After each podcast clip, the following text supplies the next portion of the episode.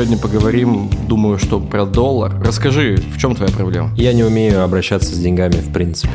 Когда он стоил 120, да, я такой думаю, вау, супер. И я просто взял и решил купить на все свои практически рубли кучу валюты. Я бы не рекомендовал сейчас людям уходить вот в, в авантюры и э, играться в что-то, особенно во что они не понимают. А потом расскажете, почему? Ну, скажу, конечно, почему нет.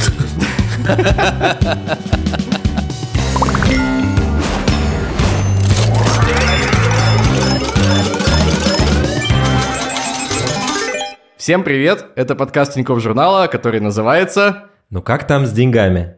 Я Никита Юкович, главный редактор Тинькофф журнала. А я Макс Копсов, фоторедактор. Да, Макс, э, расскажи, в чем твоя проблема?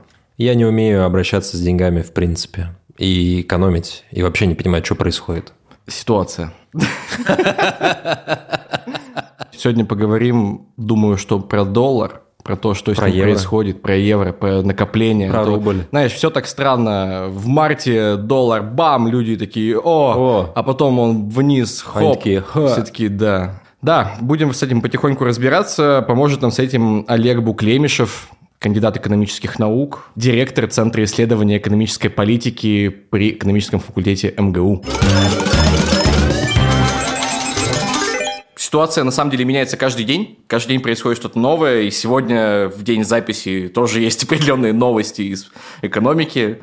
Но в целом последние два уже месяца главное, наверное, тренд – это укрепление рубля, которое для многих остается непонятным. И хочется вообще понять, почему это происходит простыми такими словами. И какие у этого вообще есть плюсы и минусы того, что доллар и евро становятся для нас дешевле. Ну, давайте я начну с последнего вашего утверждения, Да. что они становятся для нас дешевле. Дешевле они для нас на самом деле не становятся. Вы попробуйте их еще купить. Все это подвержено ограничениям со стороны Центрального банка, и даже скорее не Центрального банка, а тех стран, которые запретили ввоз наличной валюты сюда.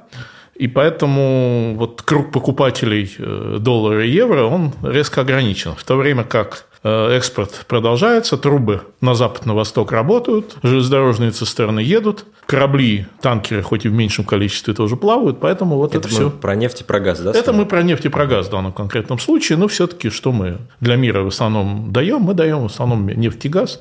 И оценка так вот, ну, миллиард долларов в день.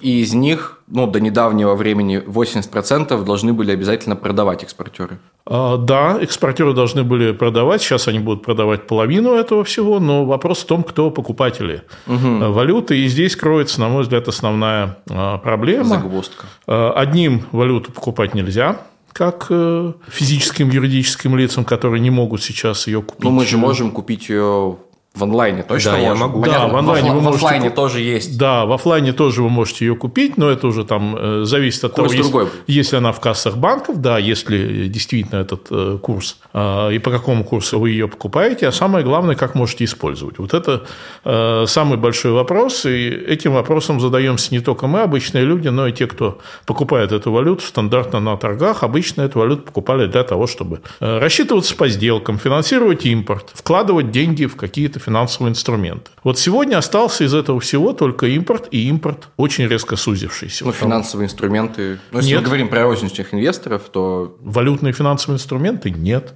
Вы не можете сейчас купить валютные финансовые инструменты. Ну, наверное, вы можете вынуть деньги из кармана, разместить их в том или ином банке, э, но, насколько я понимаю, сейчас таких желающих не очень много. ну, У меня друзья... нет, я, может, что-то не так понял. Все равно, то есть, ну, СПБ биржа работает, торги американскими акциями через СПБ биржу они идут.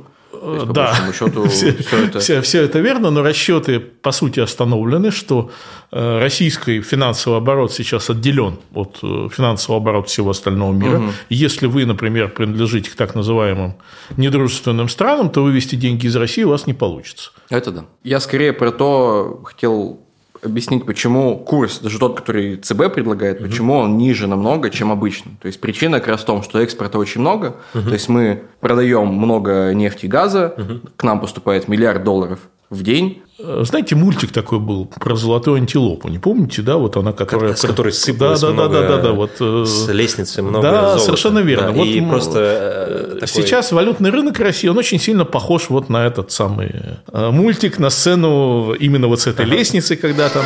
Да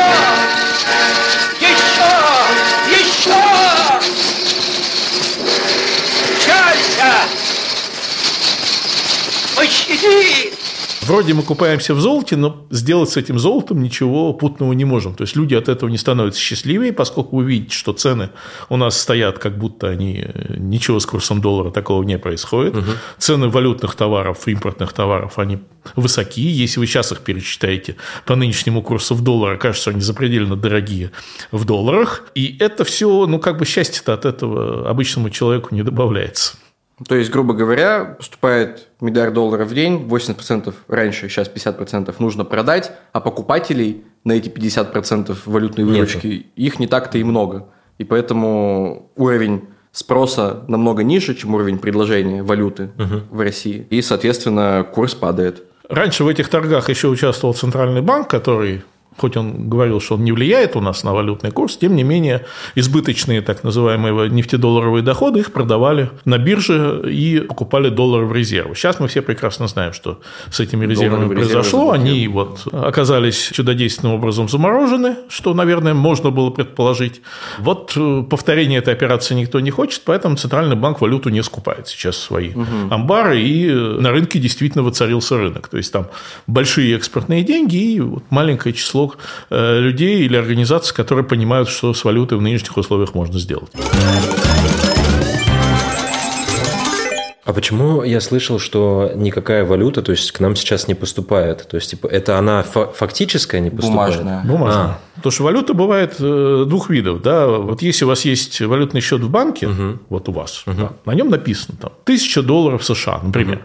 Это означает, что где-то далеко в Соединенных Штатах Америки лежит э, в Google Доке, можно про Google Doc говорить, потому что какое-то время нельзя было назад, э, э, лежит файл, большой Excel файл. На нем написано, что у вас там, как в числе многих других, записано За этим цифра тысяча. Тысячу долларов да? задерживаем. А, но при этом, вот что произошло, кстати, с нашим центральным банком для понимания, да, у него тоже была записана определенная сумма, гораздо больше, чем у вас, но в эту сумму вот э, преобразование с клеточкой сделали, и из числа она стала текстовым. То есть, вот вроде бы там что-то текстом записано, но потратить вы это никак не можете. Вот что значит замораживание долларовых авуаров Центрального банка. А наличные, наличные они всегда с вами. Вот да, то есть, а правильно я понимаю, Олег Витальевич, что вот как раз-таки вот этот вот ввоз э, физических э, денег, он как раз способствует вот этому пониманию, что сейчас обычные люди, в принципе, испытывают дефицит, что они не могут получать э, как бы наличные деньги в виде долларов или евро. Это сложно сказать, наверное, да, но точно я это утверждать не берусь, поскольку дефицит возникает тогда, когда есть рынок. Сейчас рынка нету. И вот мы можем с вами там поугадывать, что там на каком-то далеком э, от Москвы месте встречаются странные люди, обмениваются наличными рублями и наличными долларами. Ну, вот что-то там происходит, но объективной информации у нас с вами об этом нету. Наверное, да. Ну, то Наверное, есть в целом да. же розничные инвесторы, ну, мы с вами как граждане, это же мизерная доля от ну, импорта вообще. Ну, да, того... в общем и целом да, но в России все-таки обращается, наверное, несколько десятков миллиардов долларов в, ну, то есть в наличной я, форме. Я к тому, что от того, что мы с тобой побежим либо не побежим сейчас покупать доллары, это вряд ли сильно повлияет на курс. Угу. Если даже все вот частные лица побегут покупать Вот если доллары... все частные лица побегут, особенно в условиях, я напомню, что все-таки ввоз долларов долларов и евро в Россию запрещен. И раньше банки просто для подкрепления кассы, они, вот те записи на счетах угу. в этом файле, которые у них были, они на них э, брали. завозили, Об, брали наличные, и наличность вот она поступала сюда, и люди э, в кассах банков, в обменных пунктах покупали свободно для себя, получить, да, да, свободно могли купить, продать, и эти наличные доллары в обороте появлялись. Сейчас этот поток остановлен. Угу. И люди сидят, наверное, на своих каких-то наличных запасах, банки тоже сидят и стараются не расходовать наличные запасы, но те, кто сдает, вынуждены деньги в банк для того, чтобы, ну, есть люди, которые других сбережений нет, они несут и вот. получают рубли. А какие-то вообще остались пути для поступления наличных евро и долларов в страну? Ну, конечно, остались, да, люди могут э, Казахстан. возить вручную. Возить вручную, да, как всегда это и делалось, потому что не только лишь банки через свои кассы возили сюда деньги для наполнения обменных пунктов, банкоматов и так далее. Еще это делали обычные физические лица, которые так или иначе зарабатывали. Вот э, я очень хорошо помню 90-е, были челноки, есть такой разговор, что сейчас челноки появятся а опять. А сейчас они появились уже, сейчас ну, вот я... Э, очень много людей Икею завозят. Ну, завозят Икею, там автодетали будет проблема, и уже да. проблема, судя по всему. То ну, есть, тут, тут еще и параллельный импорт, здравствуйте. Параллельный импорт, все что угодно. Вот эти люди, конечно, тоже они будут, как они будут еще жить? Они будут оперировать с, в основном с наличной валютой, тем более, что с банковскими переводами сейчас тоже тяжко. Просто интересно для обычного человека, ну, как бы вот мне там родители спрашивают, то есть им э, тоже хочется иметь валюту. Для них э, есть интерес, что сейчас происходит, как бы они, да, не получают много, но им хочется, чтобы вот у них было на счете там какое-то количество. Вот. И как бы покупателя нет. Мне кажется, что типа на самом деле это классно, что сейчас есть такая возможность. То есть ты просто потихонечку покупаешь и в какой-то момент там доходишь до какой-то суммы. Вот и все. Это нормальная сберегательная да. активность. Более того, в российской э, статистике по сбережению движением. Есть такая странная статья, называется «Покупка наличной валюты». Угу. Да, и все, что не объясняется другими факторами, уже довольно сложно проследить э, статистически, сколько люди тратят на наличную валюту. Вот остаточная величина, как правило, считается то, что люди не потратили на обычные расходы, то, что они не, там, не положили в банк и не отнесли куда-то еще, вот это все очень часто действительно тратится на покупки наличной иностранной валюты, и этот э, показатель в российской статистике тоже довольно давно существует. Тут интересно, да, то, что, ну, получается, я говорил, что ситуация двоякая. С одной стороны, наличная валюта вроде как это и надежнее, и как-то спокойнее с ней, а с другой стороны, инфляция не только у нас сейчас высокая. Абсолютно, абсолютно справедливое замечание, да, это так. И инфляция сейчас беспрецедентно высока. Более того, если прочертить историю вопроса, там, скажем, мы уходим с вами в аналоги там, 70-е годы прошлого века. То есть, вообще времена допотопные, когда инфляция была столь высока, процентная ставка э, в Соединенных Штатах, например, столь низкой. На сегодняшний момент действительно люди, которые сидят в долларовых активах, они тоже активно теряют деньги. В Соединенных Штатах, если бы вы ходили там по улицам, то вы могли бы купить там год от года, даже если вы храните деньги в банке. На 6% меньше. 6%, на 6-7% меньше меньше товаров, чем э, годом ранее. Угу. Вот, собственно, что и означает это. Э, тяжелая ситуация, да, времена сейчас не для сберегателей в иностранной валюте, это тоже надо иметь в виду. Действительно, 7-8% инфляции. Угу. Это и для России последних лет довольно много, угу. а для Америки это совсем вау. Такого не было, не, не знаю, когда уже лет. Там немножко другая инфляция, она другими факторами вызвана, она в основном, знаете, там э, три составляющих. Первое – это энергия всякая, то есть бензин, а, да, отопительная. знаю. А вторая тема тоже очень важная – это стоимость автомобилей, поддержанных и новых. Это в основном связано как с тем, что людям выдавались деньги на руки, и люди побежали покупать машины, те, кто угу. не мог себе раньше этого позволить э, в пандемию. А, ну и с э, проблемами с чипами, которые коснулись ну, э, всего мира, и угу. удорожание автомобилей действительно идет достаточно быстро. И третий, такая большая группа товаров – это продукты.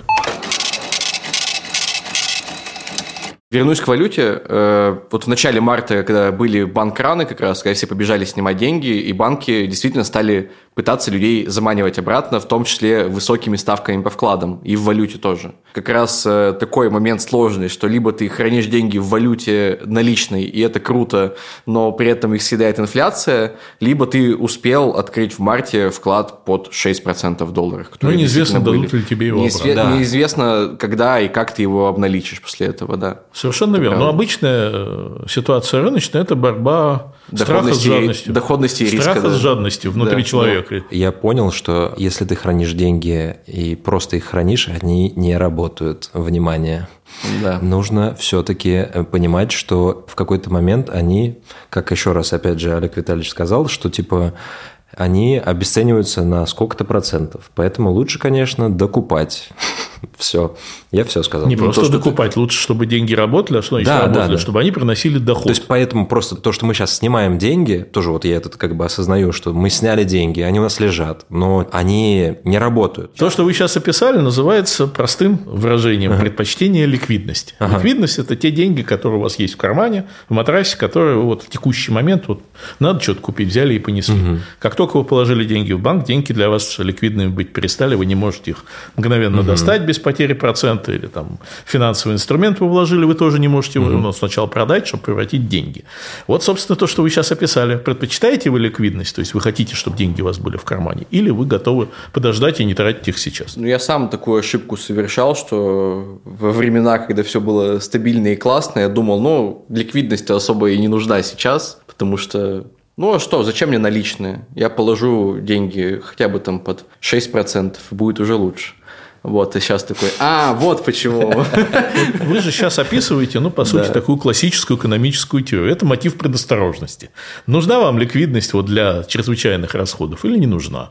Поэтому всегда действительно разумные люди оставляют себе какой-то запас денег кэша, чтобы в случае чего иметь возможность их Золотая экстренно потратить, ничего не продавать, не вынимать деньги из банка. А есть ли смысл в рублях какую-то существенную часть держать именно в кэше? Ну, если только На вы взгляд. э, спекулируете на рынке или являетесь там челноком каким-то, Нет, и- и наоборот. мимо вас пролетает какая-то сделка, которую вам нужно вот так вот схватить, то, конечно, да. Наоборот. Нет, а мы- если нет, то тогда, ну, понятен вам ваш объем расходов, то есть транзакционный мотив, вы знаете, сколько вы денег тратите, например, в течение месяца. Вот это- эту сумму вам достаточно иметь, а остальное, ну, да, предосторожности, да, экстренные расходы лекарства, а врачи, ну, и что-то еще, что может неожиданно приключиться, что в ваш план не входит. Я Ну, то есть мы говорим именно про наличные или Да, то, что сейчас на, про, на про- текущем про счете? наличный. Ну, или текущий счет, зависит от того, как вы Вот, я, я- я именно про физически наличные. То есть текущий Физически счет намного наличные- хуже, чем или не хуже вообще. Ну, текущий счет отличается, пока я не вижу никакой... Текущий счет, текущий Просто счет. карта. Это Вот. понятно. Да. То есть смысла в наличных нет, и бежать их снимать тем более смысла нет. Никакого смысла, и даже в э, Рублевые. феврале, марте, Оговори- когда все оговоримся, беж- рублевые наличные. когда все бежали, это, в общем, смысла никакого не имело. Просто паника. Была, была такая паника, ну, рубли всегда можно напечатать и заправить банкоматы, это, пожалуйста, никакой проблемы с этим нету, и Центральный банк это делает в рутинном А. Я наслышан про то, что если мы больше печатаем рубли, есть вариант инфляции. Э, Есть такая, абсолютно п- правильно вы говорите, но есть детали, что называется. Да? Все-таки печатание денег в современном мире происходит не вот таким вот печатным станком, как это обычно изображается. А Новые деньги появляются в результате в основном кредитных операций. То есть, когда один банк выдает деньги другому, и здесь как раз и в этой процедуре центральный банк выдает деньги другим банкам, вот тут и появляются новые деньги. Когда вы переводите деньги из наличной, из безналичной формы в наличную наоборот, ну, инфляция может появиться только не очень большая, поскольку это все равно их можно перевести обратно. То есть момент. монетный двор с Тульской не особо э, действует в этом контексте. Не особо. А вот еще недавно, знаете, отменили запрет на продажу физической валюты другой. Не евро и долларов, а как раз всего, кроме евро и долларов. Есть ли смысл с точки зрения сбережений, не спекуляций, а сбережений инвестировать в другие валюты? Это интересный вопрос, он действительно такой, я бы сказал, теоретико-экономический, не только практический. С теоретико-экономической точки зрения не так давно была дискуссия, как раз и опубликована была статистика по изменению структуры валютных резервов мировых, то есть то, что центральные банки хранят у себя на счетах чужие валюты. Ну, вот наш центральный банк хранил чужие валюты. И действительно, если смотреть на эту динамику, то роль доллара, она несколько сократилась, как международная резервная валюта, используемая всеми. Зато выросла роль юаня, но юаня не очень сильно, э, вернее, ну, естественно, сильнее, чем у других валют, но не настолько сильно, насколько мы могли бы ожидать, принимая во внимание, что китайская экономика все-таки сейчас ну, там, первая, вторая в мире. А выросла роль как раз вот малых валют развитых государств. Швейцарского франка, британского фунта, сингапурского доллара, канадского доллара, австралийского доллара. То есть у центральных банков в резервах стало больше вот таких А вот почему? То есть маленьких валют. Ну, это называется диверсификация. Они разложились из доллара, который представляется, ну, наверное, более рискованной валютой, в том числе в то есть силу... люди решили как бы вложиться в другие... Это не люди, это центральные А, банки. центральные Это банки, центральные ага. банки. Теперь мы вернемся к людям. Ага. Ну вот, покупаете вы, и это Юань. разрешено, британские с юанями сложно. сложно? С- Юань э, не свободно конвертируемая валюта, и его в Российской Федерации, в общем-то, пойдите еще купите. Фран- франки, фунты, то, что... И из счетов э, вы тоже здесь э, в юанях вам нужно иметь довольно большой оборот, чтобы иметь возможность открыть счет в юанях. А потом расскажете, почему?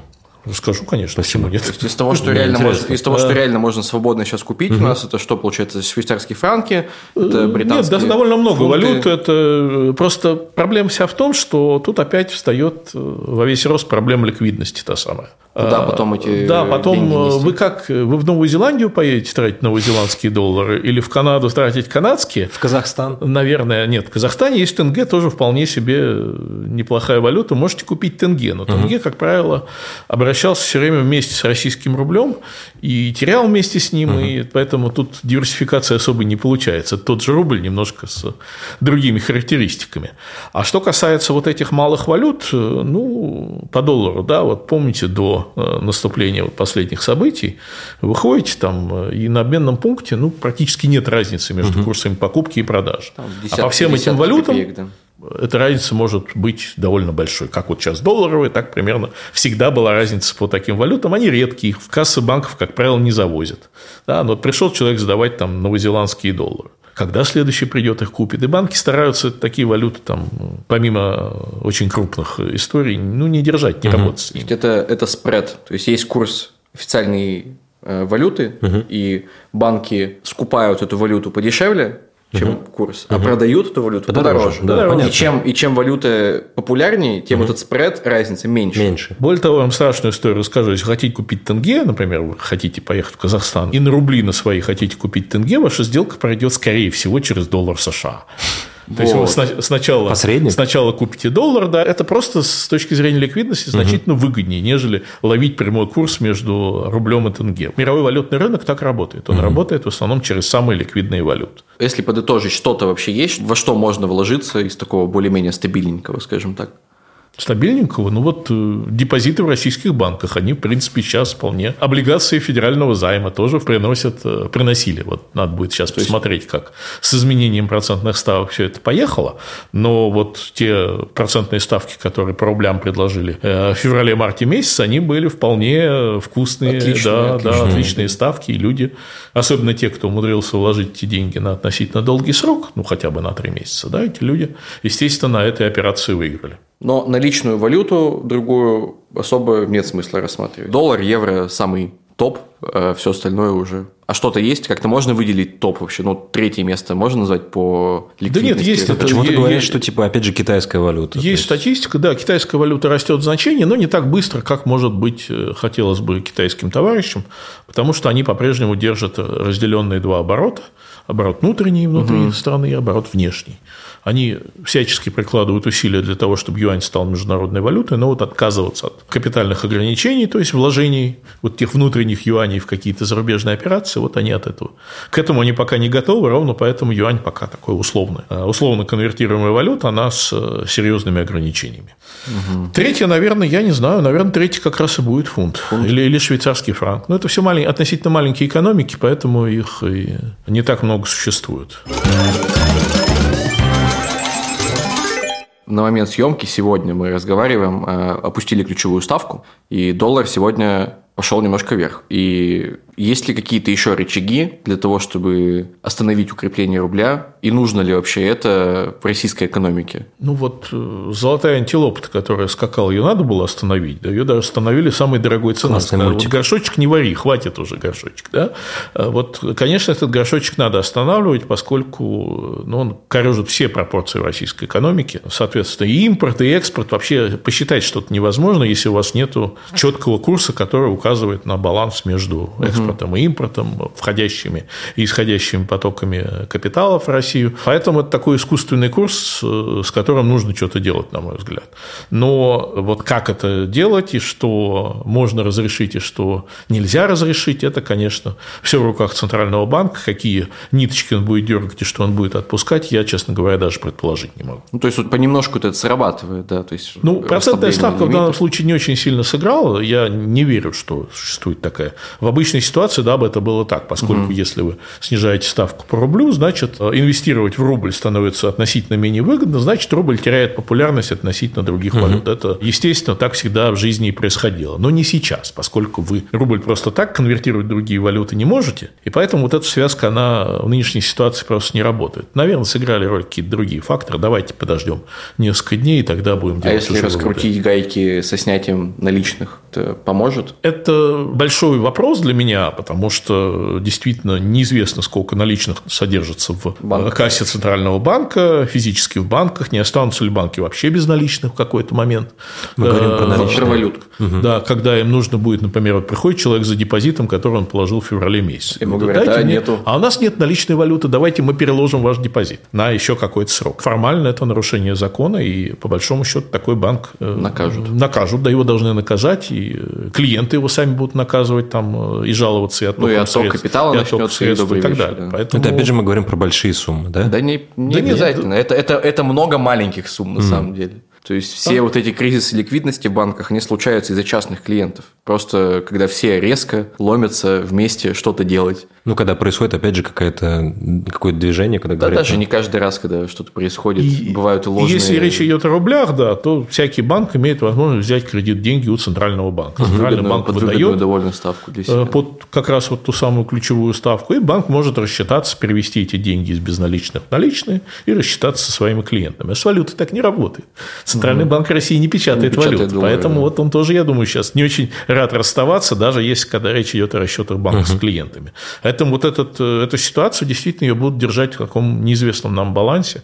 А то, что сейчас меньше статистики стали публиковать, и многие цифры, ну, приходится просто догадываться, это тоже, с моей точки зрения, плохо. Люди начинают думать худшее, Там а не лучшее. По импорту, потому что, да, да перестали... по таможенной статистике она э, оказалась приостановлена, статистика кое-какая по авиации угу. и так далее. То есть, есть вещи, которые сегодня сложно считать. С... Раньше публиковали ежемесячно ну, в большинстве случаев ежемесячно, да, ежеквартально статистику, да, вот по тому же импорту таможня, угу. сколько вообще импорта в страну и сколько это принесло, условно, сколько ну, потратили. В общем, это секрет Полишинеля, по большому счету, поскольку вы э, торгуете же с кем-то, есть э, можно с, той стороны, можно с той стороны посмотреть. Да, здесь зеркальная статистика основных партнеров по торговле.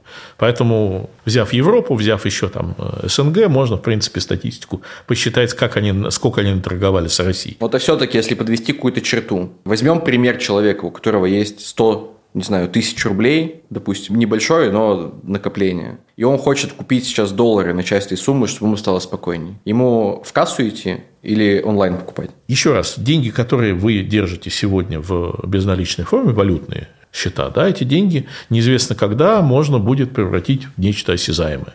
Когда вам разрешат ту или иную операцию, если вы хотите перевести деньги за рубеж на кому-то, то, наверное, покупайте безналичные. Если вы хотите эти деньги потратить на какие-то товары или просто оформить сбережения, угу. то, наверное, наличная валюта в, угу. этой, в этой ситуации может быть и даже лучше. Если вы хотите положить их потом на вклад, вклад дает вам выгодные условия, ну, наверное, тогда нет безналичные. Смысла, нет смысла в наличных. Да, абсолютно верно. Угу. Зависит от того, что вы дальше хотите с этой валютой делать. Блин, я честно могу за себя сказать. Вот произошел этот э, момент, и я просто взял и решил купить вообще на все свои практически рубли кучу валюты. В марте? Да. По курсу? Не, не, еще был хороший курс. Я успел купить по хорошему курсу. У меня было хорошее сбережение в рублях. Что такое хороший курс? А 80 с чем-то тогда было. За бакс? Да. Вот. И я такой, типа, блин, есть рубль, покупаю, потому что потом, я помню, когда он стоил 120, да, что-то такое, или 100 с чем-то, ну, 120 был. Да, вот. В общем, я такой думаю, вау, супер. А ты продал по 120? Нет. Все еще держишь. да. И вот я сейчас типа сижу с долларом, как бы, вот, и такой, окей, как бы, ладно. Ну, надо ждать. Ну да. Сейчас у меня такое состояние. Я думаю, что на самом деле сейчас очень много таких, э, опять же, у меня друзей, типа все так сделали, и сейчас такие, ну... Тут, мне кажется, важно понимать, что нынешний курс никто не считает, что он долго продержится. Угу. То есть те же прогнозы Минэкономики или Минэкономразвития публиковали, что они ожидают к концу года курс вот как раз 75-80. Угу. Такой, что раскрутится немножко ситуация с импортом. Я не знаю, насколько это правда все, насколько вы тоже не знаете. Очень все неопределенно. Да, Я остерегаюсь да. сейчас делать подобного рода прогнозы, особенно в этой части, где вот сегодня вы посадили доллар в клетку, он сидит в клетке, по большому счету, и по этой клетке мечется. Да? Вот какой формы, размера будет эта клетка завтра, никто не знает. И какой, какой будет рубль, да? сколько этих рублей будет сделано, напечатано, выдано в кредиты, сколько рублей будут ему противостоять на очередной стадии вот этих обменных операций. Поэтому все это абсолютно сейчас неопределенные вещи, и мы будем э, за этим наблюдать и сидеть пока. Многие люди взяли кредиты до февраля, потребительские, ипотека, еще что-то. И ставка, естественно, там от 5 до 9%. Отлично. Это же прекрасно. Это счастье. Это счастье для этих людей, да, потому что если они придут за кредитом сейчас, то ставка будет, во-первых, совершенно другая, а во-вторых, не факт, что даже по этой ставке дадут. конкретному человеку дадут. Что банки начали то, что называется скринингом или рационированием кредита. Опять же, они смотрят вот э, на заемщика, не потеряет ли он работу в ближайшие месяцы, не станет ли он еще менее кредитоспособным, чем он является сейчас. А Поэтому Слушайте, ну буквально вчера, позавчера у меня был разговор с э, владельцем бара, вот, и он, э, ему нужно было для расширения взять кредит на полтора миллиона. И он сказал, что было два человека, у которых была э, заработная плата в 120, по-моему, или 160 тысяч рублей, и банки не предоставили им кредит. Они попытались этот кредит взять как физлицо. Э, как физлицо, как физлицо да, наличными, Как физлицо, да. да. Как ну, физлицо вот, вот да. на, собственно, на расширение бизнеса, и вот им как бы не... Вот. Но это же все, да, следствие того, что тоже ключевую ставку повысили, и тут даже, тут не нужно быть банком. Когда ключевая ставка там 20%, и мы обсуждали это с тобой, угу. что если ставка 20, то кредиты будут еще дороже. Да. Причем ключевая ставка, это не все знают, это недельные деньги. Это деньги на одну неделю, которые даются да. по эту самую процентную ставку. А если вы говорите там о годовых кредитах, о кредитах трехмесячных, это совершенно другая да, то есть это дороже еще. Ну, суть в том, что кредит взять физлицу можно там по 25%. И представь себе человека, которому настолько нужны деньги, что он готов четверть в год переплачивать. Ну, и как бы даже логически этому человеку не очень хочется давать в долг, на самом ну, деле. На, на, насколько просто я тоже наслышан, что если бы была благоприятная обстановка, то как бы, опять же, в 90-е под 50% брали. То есть, насколько я знаю. Ну, брали. Просто люди их брали, потому что, во-первых, конечно, было отъехавшее время, а во-вторых, типа, было такое состояние, что можно было их отбить. То есть, насколько сейчас, я думаю, что люди должны быть отбитыми. Но чтобы... это нужно авантюристам да, быть да, тем да. еще. Да, да, да. при экономике, в которой возникают такого рода перекосы, да, это, конечно, так. Тем более, я напомню, что инфляция в 90-е тоже была угу.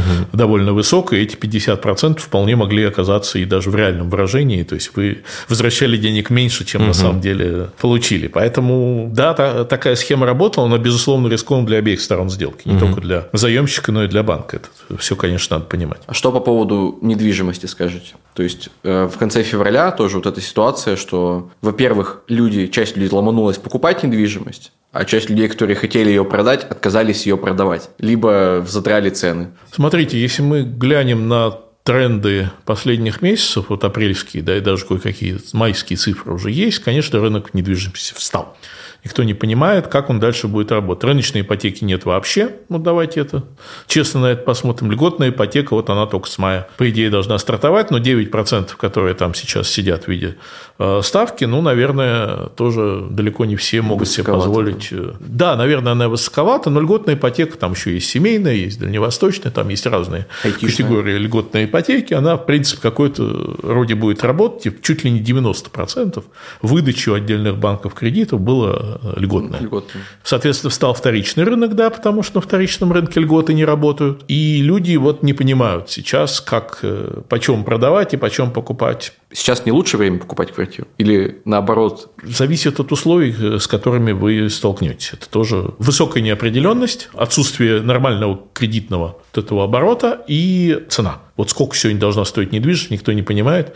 Ни что касается новостроек, потому что сейчас, ну, какой-то... Угу.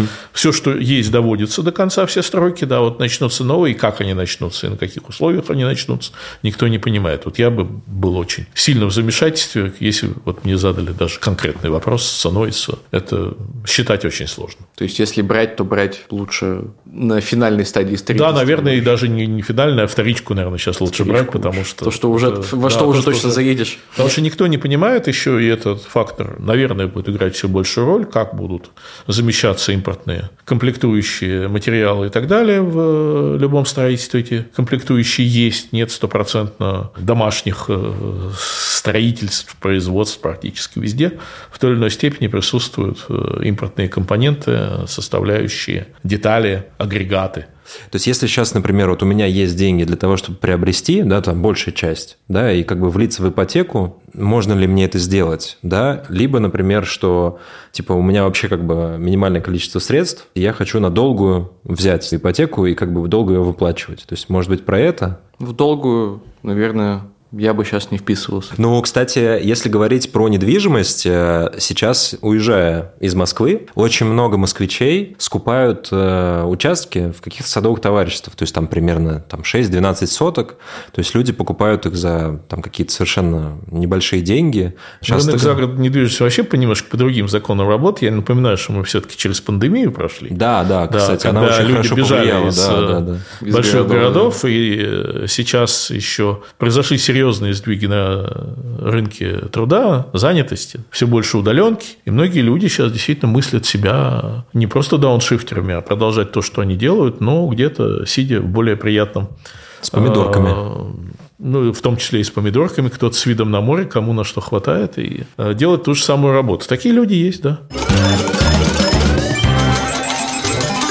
В целом, если говорить про осознанное какое-то потребление, вот сейчас мы уже выяснили, что мы ничего не понимаем, что будет дальше. Ну, глобально. Мы не знаем, какая будет инфляция, мы не знаем, какая будет ключевая ставка. Что сейчас делать простым людям? тратить ли деньги глобально, либо наоборот сейчас лучше поэкономить, либо лучше купить что-то, что давно откладывал, если это нужно действительно, либо нужно впрок накупиться чем-то. Я не могу дать, э, естественно, универсального совета. Это то, что описывается таким вот широким слоганом финансовой грамотности, да, что когда да. люди сидят, размышляют и понимают, что нужно именно им в конкретной ситуации, потому что совет может быть для одного человека одним, а для другого совершенно другим. И в такие времена, знаете, в кризис, что обычно люди делают, как ни странно, давайте я приведу пример из той сферы, в которой я работаю. Это люди начинают получать образование. Обычно, когда на рынке наступал кризис, обычно возрастали приемы в всевозможные MBA и прочие бизнес-образования. Да? То есть люди видели, что на рынке сейчас лучше подождать туда не суваться, там очень волатильно и рискованно, а давай я в это время использую с какой-то такой выгодой для себя и попробую э, инвестировать в немножко другое, в свою голову, в человеческий капитал. И я думаю, что сейчас это как раз очень хорошее время для того, чтобы, может быть, немножко отстраниться от происходящего и попробовать найти в себе другие э, навыки, умения, ресурсы, в конце концов. Или, или и прокачать. усилить себя, да, прокачать да. хорошее слово, да. Э, усилить себя в борьбе с окружающим миром, потому что, да, нам потребуются навыки приспособления отношения, судя по всему, очень серьезные. Человек, который вкладывает в себя, наверное, вкладывает в, в будущее. настоящий надежный актив. Да? Человек, верящий в себя, и это усиливает себя, усиливает своих детей, да, если речь идет о детях, давать им получать современное образование, поддерживать свое здоровье, спортом заниматься тоже, в конце концов, да, ну, быть добрым и умным. Это очень важно. Да, хочется на такой позитивной ноте, наверное, и закончить, потому что главная инвестиция – это ты. В себя. Да, главное – это ты. И что бы ни происходило, всегда нужно оставаться сильным и умным. И добрым. И да, добрым. Очень и, важно, да. добрым. Олег Витальевич, большое спасибо. Очень приятно было поговорить, очень интересно. Слушай, Никит, в общем, Олег Витальевич э, достаточно классно все раскидал. Конечно, были ваши какие-то странные диалоги, которые не до конца были понятны, но потом были понятны. Клево, что мы с ним встретились. Все стало в целом понятно по кредитам, по рублю, доллару, евро. Вот вообще все, что происходит. И как бы, мне кажется, офигенно. Что, главная мысль нашей беседы с Олегом Витальевичем в том, что нужно инвестировать в себя, что прогнозировать что-то сложно, но в целом как-то стало понятно вообще, откуда берутся наличные доллары, берутся ли они. Вот, Или и, нет. Да, и где их можно взять, надо ли их вообще брать. Без ипотек. Без ипотек. Ну что ж, это было YouTube-шоу «Ну как там с деньгами?». Я Никита Юкович. Я Максим Копосов. Увидимся с вами через две недели. Пишите в комментариях, ставьте лайки, подписывайтесь на нас, ставьте колокольчики. Предлагайте темы. новые темы. Темы, темы, темы в комментариях. Новые темы. Нам важны темы в комментариях.